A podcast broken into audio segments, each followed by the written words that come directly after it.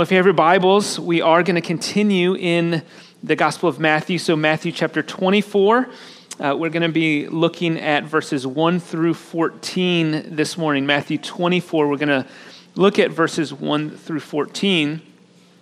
This is, as we come into Matthew's gospel, this is the, the final discourse. And so throughout Matthew's gospel, it's been, been kind of this back and forth between a, a discourse or a section, a large section of teaching, and then then kind of narrative of, of healings and miracles. And, um, and so there's kind of been back and forth. And so this is the final discourse.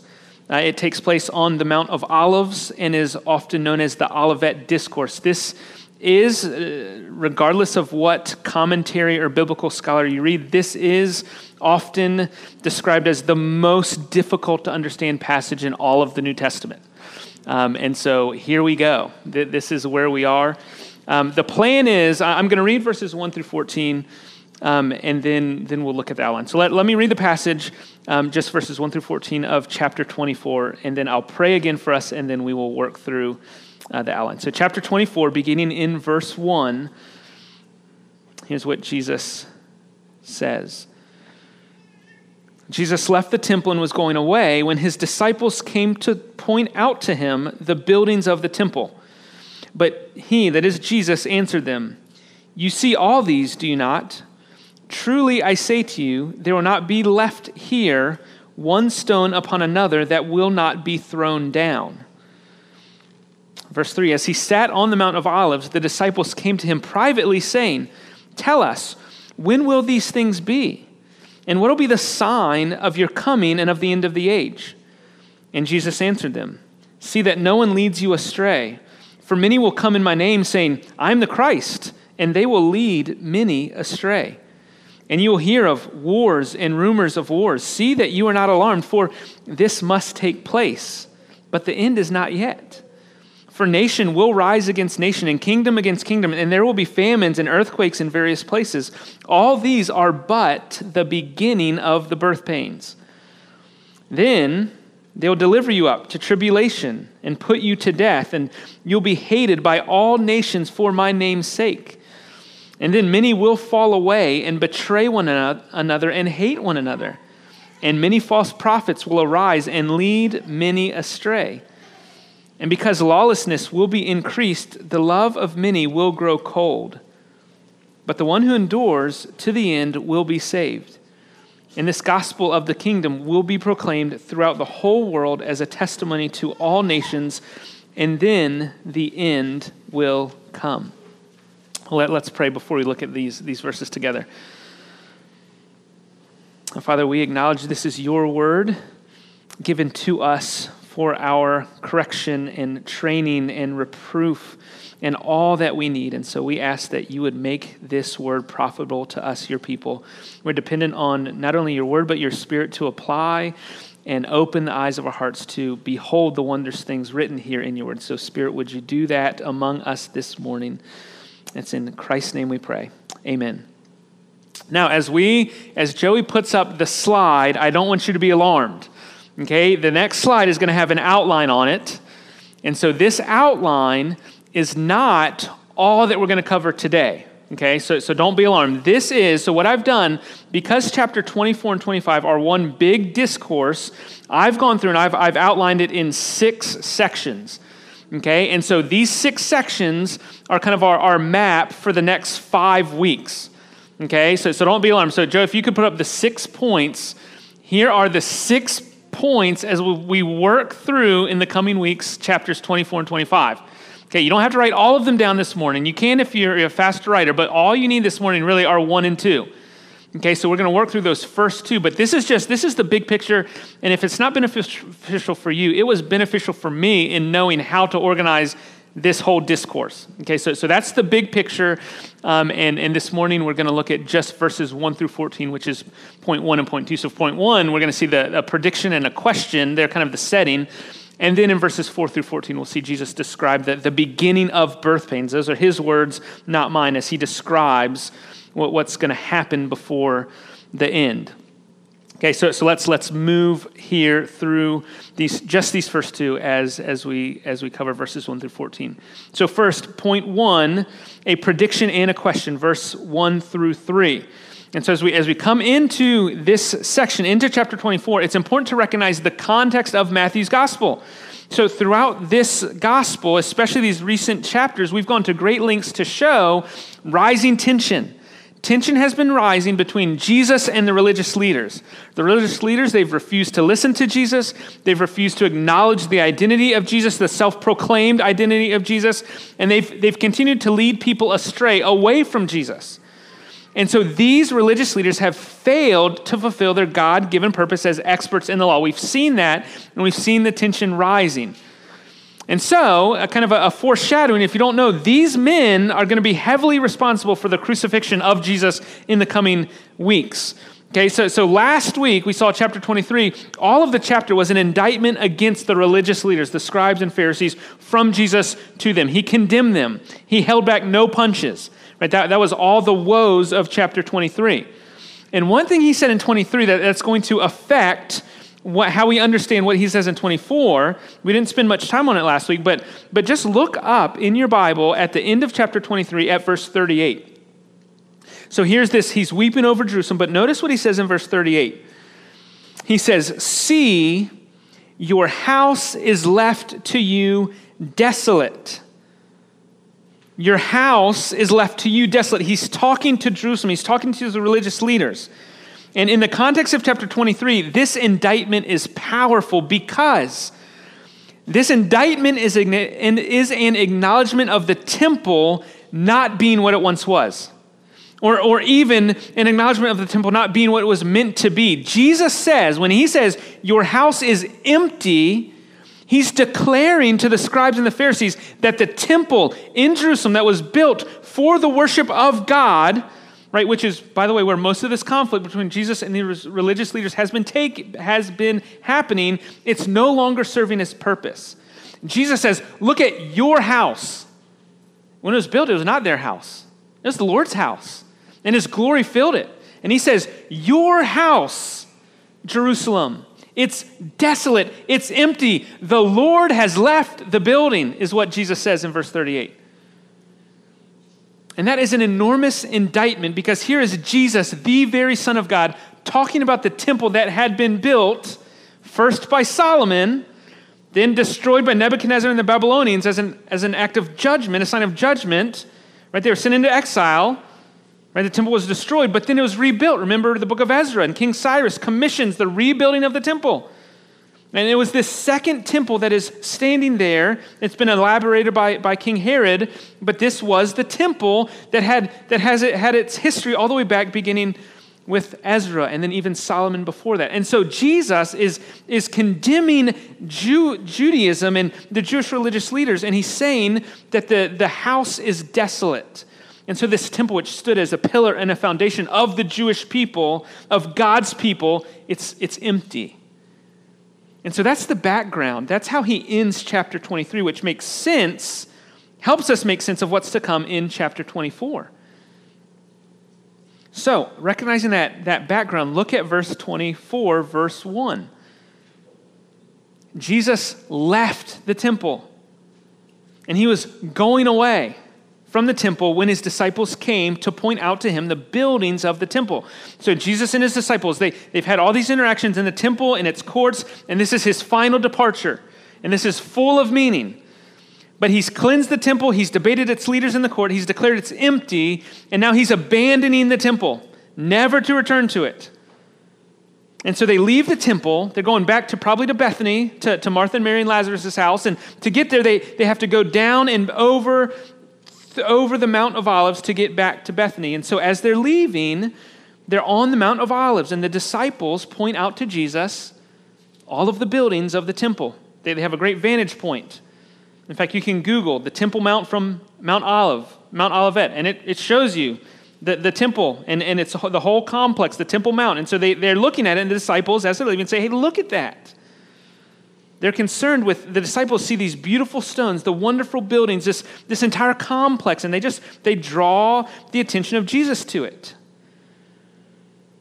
And this was, from a, a purely architectural per- perspective, these are appropriate. This is a beautiful complex with beautiful stones. In fact, the, the renovations and the expansion of King Herod was, was marvelous, so that it truly was a wonder to behold. In fact, the Romans referred to this complex, this Temple Mount, as one of the most beautiful structures in the entire ancient world. That's how the Romans understood and acknowledged this. I mean, one, one author describes the walls were made of huge stones, some up to forty feet long, and the top was adorned by pure white marble with gold plates on the front, so that numerous people were almost blinded when the sun shone on this temple. It was a glorious sight.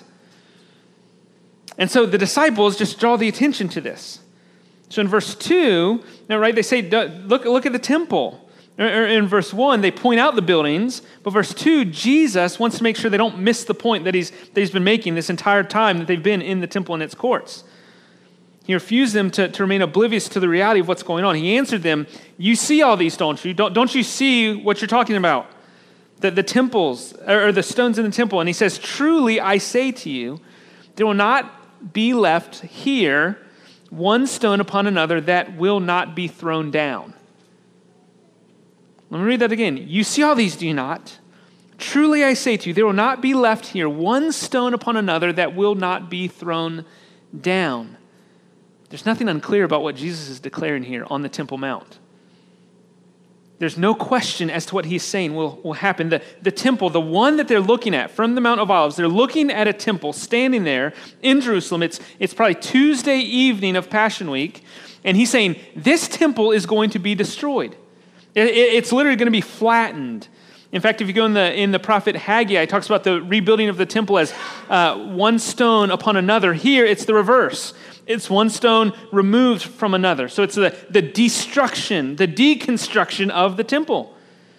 And so Jesus is saying, that temple that, that you're marveling at, it's, it's worthless. It's going to be destroyed. I mean, that's clear within the immediate context, within the larger context of Matthew's gospel, and in the context of Jesus coming to earth and saying, I am the temple, right? The temple that had functioned in the life of Israel was obsolete in the coming of Jesus. That's clear. It's going to be destroyed, Jesus said. I've come to make things right. I'm the Messiah. And there's a transition taking place between the earthly temple and my body, which is the temple, the fulfillment of all every temple ever was pointing to. In fact, I don't think there's any other way to rightly understand what's going on in chapter twenty-four. And in fact, th- this past week I was gathering with a few other pastors, and one of them had just been to the Holy Land. He had just been to Israel, and we're sitting in, and one of the pastors was asking, you know, what do you think about Israel? Um, and I said, well, I'm actually, I'm preaching about the Olivet Discourse. Ha, do you know? And he's like, oh, let me tell you about the Temple Mount. And so he said his group actually went on the Mount of Olives. And, and in fact, he sent me a video, and I, I thought maybe I could get it, but it's going to be too complicated. But he sent a video, and you look across from the Mount of Olives over, there's, there's a little valley, and you see the Temple Mount. Some of you, if you've been to the Holy Land, you, you, you know what I'm about to say. But he stood on the Mount of Olives and, and looked at the same thing that Jesus and his disciples are, are looking at. But do you know, in, in twenty twenty-three, as you look across onto the Temple Mount, do you know what's on top of the Temple Mount right now? Do you know what occupies the place where the temple once stood? It's called the Dome of the Rock. And, and it's an Islamic mosque. It's a place where Muslims can, can make a pilgrimage to. And it's got this shiny gold dome on top. I mean, just think about that. As I'm sitting there listening to him describe what he's seen, I thought, there's no better illustration or evidence of what Jesus is predicting here. Do you think that house is desolate? It is empty. It, it, it's, it's, a, it's a, a shrine to a pagan religion. It is empty. The place where God's people once gathered to worship is now desolate. And it means, we'll say more about this next week, but as chapter twenty-four continues, as he is specifically verses fifteen through twenty-eight, everything he's talking about is going to be fulfilled in the destruction of the temple. The temple in Israel was destroyed in A D seventy. We'll say a lot more about this next week. But but this, this passage, the Olivet Discourse, has nothing to do with the temple being rebuilt in Jerusalem during a so-called seven-year tribulation. That's just not there. It's not going to happen. The idea that a temple in Jerusalem is going to be rebuilt during a tribulation period, though held by many godly people, right? It's crazy. It misses the point of the temple. It misses the point that Jesus clearly makes when he identifies his own body as the new temple. You're going to destroy this temple, and in three days it's going to be raised. He redefines the function of the temple, and he fulfills it. There's no other temple coming. It came, and it was crucified, and it was raised. And now the meeting point between God and his people is in Jesus. There's no other temple coming. And we'll see that. If, if you don't like what I'm saying, don't come back next week, because that's what it's going to be about. The temple was destroyed. Well, actually, I changed that. If you don't like what I'm saying, please come back next week. This prediction from Jesus was a big deal, which is why, notice in verse three, they make their way from the Temple Mount, right? And they're on the Mount of Olives now, so that now they're seeing this view. In verse three, as he sat on the Mount of Olives, the disciples came to him privately. They've just heard this prediction, so they have to know. What are you talking about? So they say, tell us, teacher, Jesus, Messiah, when will these things be? What will be the sign of your coming? What will be the sign of the end of the age? When is this going to happen? And these questions then set the stage for all that comes in chapter twenty-four and twenty-five. And so the way you understand the Olivet Discourse depends on how you understand what the disciples are asking. And it's important to know that, that as the disciples are asking this question, they don't have in their mind clear distinctions between any of what they're asking. These events, so, so they hear him ta- they hear him talk about the destruction of the temple, and, and, and they know that with the destruction of the temple, on the timeline somehow there's going to be the, sign, the, the Messiah's coming, the end of the age is coming, and it's all going to happen. And Jesus, you say the temple is going to be destroyed. We know it's all going to happen, so just, just fill it out for us. Right? That's their question. Their, their mind does not have all of these timelines separated out. They just know it's all going to happen, so just, just tell us. What, what is going to be the sign? What's going to happen? When's this going to happen, Jesus? In verse three, when they ask the question, almost certainly in their minds, the destruction of the temple, the coming of the Lord, and the end of the age are all roughly at the same time. It's not parsed out in their mind. When they ask the question, they, they have no idea how it's parsed out. They just know it's all going to happen, and they think it's going to happen at once, which means when they hear the temple's going to be destroyed, their assumption is that that event, that the, these things are going to mark the beginning of their end. The great end-time event, or end-times events, the culmination of all things, in their mind, would, would involve the destruction of the temple, the coming of the Son of Man, and the end of the age. So like I said, their minds are somewhat jumbled in regards to the specific, but they're convinced this is going to happen. We know you're the Messiah, and we know you've just predicted the, the fall of the temple, so we know it's soon, it's coming, so tell us when. When are these things going to be? Right, so, so that's their question. And Jesus is going to answer their question. He's not going to leave them in the dark, but his answer isn't going to be as straightforward as we might prefer, or as some pretend that it is. It's not a straightforward answer. I mean, just, just read twenty-four and twenty-five in, in the Olivet Discourse. It's not straightforward. But instead, running throughout this entire discourse is a discussion of, of two main themes, the destruction of the temple and the end of the age. And these themes are going to run throughout this entire discourse. And these two themes, sometimes, as Jesus is talking, he's referring to the coming judgment on Jerusalem in the temple. Some of what he says is clear to that. We'll see that next week. But sometimes what he's saying refers to a judgment at the end of the age and not the destruction of the temple. And then sometimes some of what he says could be equally applied to both the destruction of the temple and the judgment at the end of time. Right? And so, so it's, it's not cut and dry.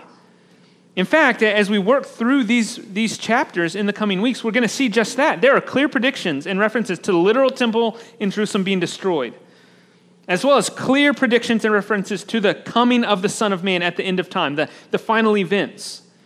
And sometimes Jesus is talking about one, sometimes the other, and sometimes he's talking about both. In fact, one, one pastor friend illustrated it this way, and I think this will be, be helpful. These two themes are running throughout this entire discourse like Christmas lights that you pull out of the bin when you're getting ready to decorate for Christmas. Now, if you're like me, every year you pull out the Christmas lights, you think to yourself, okay, this is the year I'm finally going to put them away orderly when I'm done with them. Right? Because you open the bin and you start pulling, and you're like, oh my goodness, I don't know where one ends and one begins. I don't know where this strand, I don't know where the plug is. I, and it's just, it's a jumble. And so you you you have a bin with, with knots and tangles, and it's just confusing. And it takes work to untangle them, lots of work sometimes. And that's kind of how these two themes are going to run throughout the Olivet Discourse, the, the, the destruction of the temple and the end of the age. Right? These are the two themes that, that sometimes are so intertwined you can't tell one from the other. And again, this is this is going to work itself out in the coming weeks. But my aim is to show you how these two themes fit together in the way Jesus answers this question, in the way Jesus teaches on the Mount of Olives. And so this week, as we work through four through fourteen, what we just read, we're going to see what Jesus describes are signs. They're signs, they're birth pains, but they're the beginning of birth pains. They're not signs of the end. They're signs of the beginning of birth pains. And because they are just the beginning of birth pains, these are not signs that the end is immediate, right? They're, they're not signs that, that, okay, get ready because when these happen, it's definitely coming. No, th- this is what he describes here are signs that are going to run from the, the time between his first and second coming. That, that, that's what he, these birth pains are going to characterize the, the experience of his followers, his immediate disciples, but also all who come after them between the first and second coming. And so while the disciples are asking specifically about the temple, before he begins addressing that topic, which he will do, he says there's going to be things happening continuously, not just between now and the, the temple being destroyed, but, but things that will mark this entire period until the end of the age. From the time of my departure in the time of my return, there's going to be these signs that mark the experience of my people. And so it's not going to focus on the destruction of the temple. That's, that's the, the next week's passage. The focus is on what the disciples, who are going to find themselves between the first and second coming, which is actually the place we find ourselves, and the focus is on how followers of Jesus, what they can expect and how they can be faithful between the times. I mean, in, in, this, in this description of these signs, there's going to be a delay. The end of the age is going to be delayed because these signs take time to develop. And so the disciples are incorrect in assuming the destruction of the temple is going to bring with it the immediate end of all things. There's going to be more time between it than they recognized. The destruction of the temple is actually going to be a major sign. It's going to be the height of the birth pains. It's a huge sign, but there's going to be a period of waiting, which will include what Jesus says as, as many birth pains. And so one thing, just, just hear this, one thing that Jesus makes explicit is that the birth pains mentioned in verses four through fourteen are not signs of the end.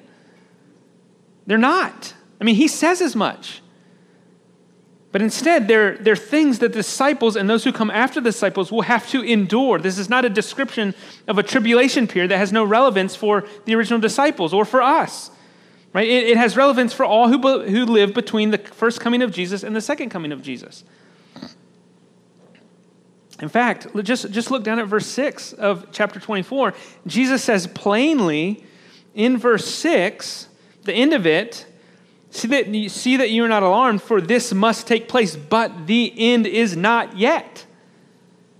These signs are not signs of the end, which means that wars and rumors of wars, that nation rising against nation, that famines and earthquakes, that false prophets, that many being led astray, that the love of many growing cold, these are not signs that are meant to stipulate just how near to the end we are. These are signs that say you're living between the times.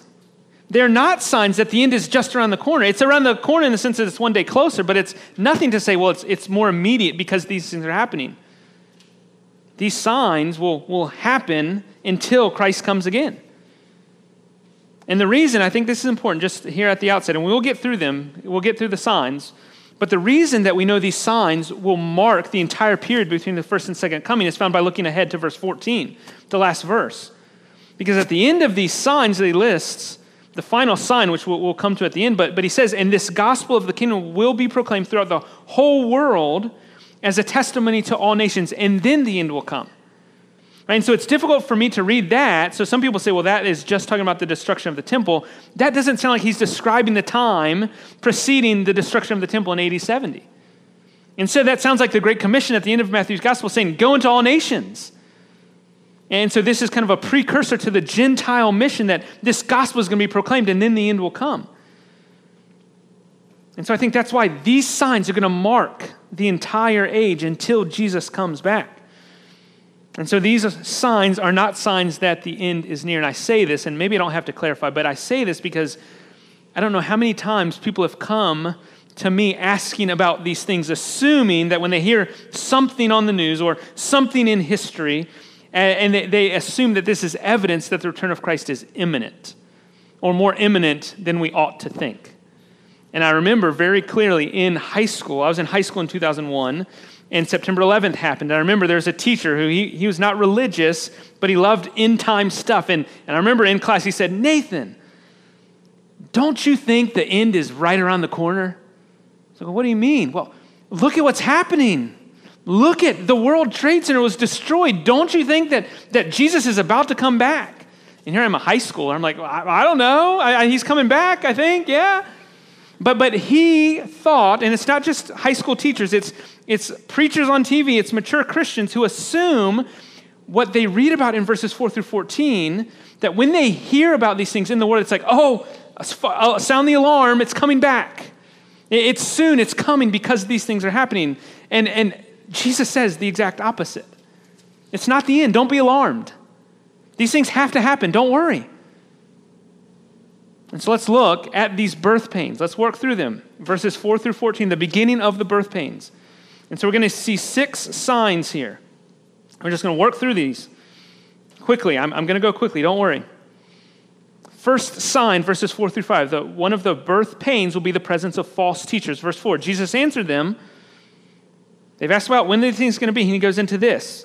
See that no one leads you astray, for many will come in my name, saying, I am the Christ, and they will lead many astray. And so Jesus here, this first warning, this sign is that there will be false teachers, and many, he says, are going to come in my name, claiming to be the Christ themselves. Now, we're not very familiar with that. I mean, maybe there are a few that, that we may be aware of, but in the first century, there were many. After Jesus died, and, and there was, there was no marvelous overthrow of the world governments and of the Romans, there were people who would, who would rise up and say, I am the Messiah, I'm the promised one, coming to, to revolt against the leaders. And they were claiming to be the Christ, and they, they gained a following. And Jesus says, don't, don't be led astray. I mean, in fact, in the book of Acts, two of them in Acts five, Theudas and Judas the Galilean are mentioned as raising revolts. And later in Acts chapter twenty-one, a, a man who's simply referred to as the Egyptian is mentioned. And so there's these, these characters on the scene that, that come up and do exactly what Jesus said they were going to do. And in all these examples, these men gained followings, or, or more accurately, they, they led people astray by claiming to be the Messiah, claiming to be sent by God. And so Jesus, knowing this would be the case, says, see that no one leads you astray. Be aware of those who would deceive. These are, Jesus would say, are antichrists. They're not me. In fact, they're against me. And they're going to lead many astray. And it makes sense, doesn't it? If there's going to be this delay, an extended period of time between the first and second coming, the, the first coming in the culmination of the salvation accomplished by Christ, if there's a delay, it makes sense that in the midst of, of opposition or suffering or persecution, that, that people would rise up and deceive others and say, hey, you don't you want to stop suffering? Take up the sword and let, let's revolt together. It makes sense. Either by promising deliverance through rebellion or war, or in our day, we don't have many people saying, let's revolt in the name of God. But, but what's more common to our experience, you have people leading others astray by making promises on behalf of God that God never made himself. Right? You don't want to suffer? Here's what you got to do. You, you don't want to be oppressed? Here's what you got to believe. Right? Our world, just like the world of these first disciples, is a world with, with many antichrists, making promises, claiming to be from God, when in reality, they're just sent to deceive and lead many astray. And so Jesus warns, see that no one leads you astray. But it's not just false prophets. Look at the second sign, the second birth pain. It's, it's not just one-time international rivalry, but it's this continuous international rivalry. Look at verse six and seven. And you will hear of wars and rumors of wars. See that you are not alarmed, for this must, this is a divine must, this must take place, but the end is not yet. For nation will rise against nation and kingdom against kingdom. Again, Jesus says you're going to hear of these wars. May not involve you, but you're going to hear about wars and rumors of wars. Well, don't be alarmed. Why? Jesus says is because this must take place. It must happen. But the end is not yet. These, all of these, Jesus says, are but the beginning of birth pains, leading towards the end, but not the end. They're just the beginning of the birth pains. In a fallen, sick, sin world, a world that awaits the return of Christ, It's a world that will necessarily be marked by calamity, by wars and rumors of wars, things that would attempt, or things that would tempt to the followers of Christ to be alarmed. Right? If we live in the world and we hear about all this upheaval and war, we're tempted to think what? God's not in control. They're going to get us. The Christian church is going to be put out in this country. So when we hear about upheaval and turmoil, we think, is the world out of control? That's chaos. Right? It sounds familiar, doesn't it? Jesus says, don't be alarmed. All authority in heaven and earth has been given to me, Jesus would say. Don't be alarmed. These things must take place. Nation is going to rise against nation, but it's not just nation. Kingdom against kingdom. There's going to be international rivalry, and it's going to be continuous. And these are things that have marked the world since Jesus left, but things that represent not the end, but just the beginning of the birth pains. Don't be alarmed.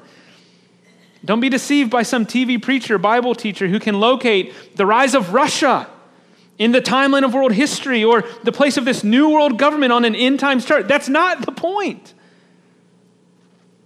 Don't get bent out of shape. These things must take place. The Lord is Lord, regardless of what the nations do. Do you believe that? Third sign or third birth pain is natural disasters. Look again for, from verse seven. Nation will rise against nation, kingdom against kingdom, and there will be famines and earthquakes in various places. All these are but the beginning of the birth pains. In the same way, followers of Christ must not be thrown into panic with news of famine and earthquakes. All these, Jesus says, are but the beginning of birth pains. So that the counting of earthquakes or tsunamis or other natural disasters by, by prophecy teachers, it's erroneous. For Jesus says that they don't signify the end. They're just a sign that the birth pains are beginning.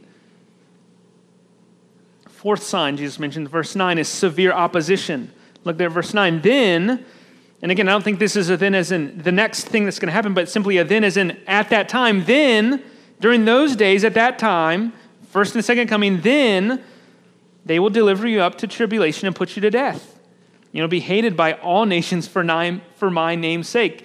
The focus shifts from the world outside in apparent chaos to now a world that is set against the followers of Christ.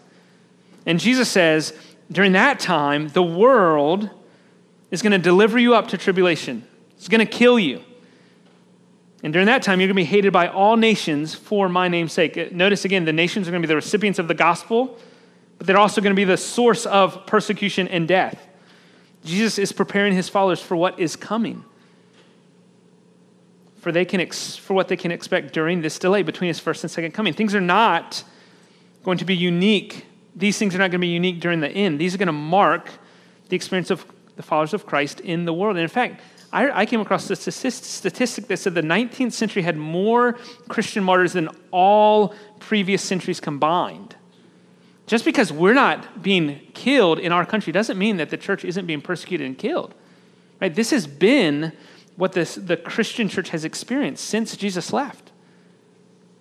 Hated and delivered up to tribulation and put to death. And this is just a sign that marks the time between the first and second coming. Fifth sign that Jesus mentioned in verse ten, which is certainly connected to all that come before, is apostasy or a falling away. Verse ten, and then, again, during that time, same time he's talking about, many will fall away and betray one another and hate one another.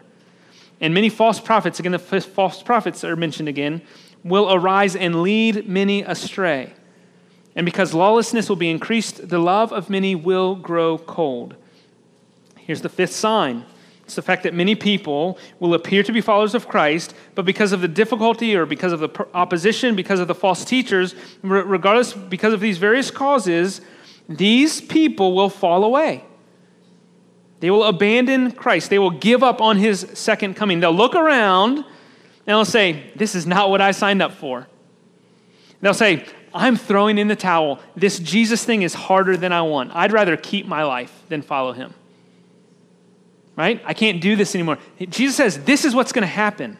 And it makes sense because of what he's just said is going to happen. You're going to be handed over. You're going to be persecuted. Of course people are going to fall away. And in so doing, these people, they're not going to prove that Christ's people can be lost. This isn't evidence that you can lose your salvation. This is simply evidence that these people were simply rocky ground from the get-go. Do Remember the parable of the soils that Jesus told earlier in the gospel? He says, hey, some of them are going to hear the word and they're going to receive it with joy, yet there's no root in himself. He endured for a while, and when tribulation or persecution arose on account of the word, immediately they fell away. It means the seed never took root. And church history is filled with people when, when the going gets tough, they, they jump ship. And that's not to say that, that, that, that, that they had a legitimate conversion that then was lost, that they were somehow deconverted or they were once born again, but then they were put back into in the tomb, as it were. That can't happen. If you have a healthy understanding of conversion, you'll understand that no one can lose your salvation because it's not just a decision you make. This is a work of God in saving sinners, and you're born again. And you can't lose that. But there'll be many who appear to be Christians, but who fall away, who simply evidence they were never of us, as the Apostle John would say. And so here Jesus says that this apostasy, this falling away, this love growing cold, is going to be a mark of the time between his first and second coming. It's going to be a regular experience. Jesus teaches there will be no shortage of almost Christians, those who appear to follow Christ only to reveal when the going gets tough that they had no root in them and they were never truly followers of Christ. I think there's a warning in there for us. But finally, verse thirteen, look at the truth. Look at how Jesus closes out this with the truth that all of God's people will persevere. Verse thirteen, but the one who endures to the end will be saved. I mean, think about this. Jesus is warning and preparing his disciples for what's to come. And the authority of Jesus, the, the confidence with which Jesus proclaims this truth rests on the fact that despite false teachers, despite continual international rivalry, despite natural disasters, despite severe opposition, despite continual apostasy, despite all these things, Jesus knows that his kingdom will remain and that his people will endure. I mean, how else can he prepare his disciples unless he knows my people and my kingdom, they're not in jeopardy? In fact, I'm on the road to Jerusalem and I'm going to be crucified so that I can secure my kingdom and my people. His, his people, his kingdom, they're not in jeopardy of being lost. The truth is what grounds, this truth is what grounds his followers in the midst of upheaval and turmoil and chaos and persecution and suffering. And so as we live between the times, the reality is he's coming back. History is moving forward to its God-appointed end. And so we don't have to lose our minds because, I mean, look at verse fourteen. And this is the sixth sign. Verse fourteen, and this gospel of the kingdom will be proclaimed throughout the whole world as a testimony to all nations, and then the end will come. Right? This is the sixth sign. Until Christ comes again, this message of the kingdom will be proclaimed as a testimony or witness to all nations. And so just as the, this time between the first and second coming is characterized by opposition and persecution and recurrent bouts of apostasy, it's also characterized by worldwide preaching of the gospel. And when the Lord determines that the preaching of the gospel has run its course, then do you know what? Then the end will come. That's the sign. When, when the gospel is proclaimed, well, then the end comes. And it's right for us to close the sermon this way with a reminder that the gospel is the message that we proclaim. It's the message of salvation. We don't preach a message of the end times and, and what to be look, what to look for. We preach the gospel. And we say, this is the message of salvation. This is how you have peace with a holy God. This is how you survive the end times. You don't put together a list of things to buy. You, you look to Jesus. That's how you survive. And the gospel has powerfully saved many and will continue to save those who hear the message, who, when it comes upon them in power, who repent and believe in the Lord Jesus Christ. And that message will save until Christ comes again. That's the sixth sign. That's going to be happening until he comes back. And so until he comes back, brother, sister, we have a gospel to believe and a gospel to proclaim. Let's hold that thought. We'll come back next week. Let's pray, and then we'll sing in response.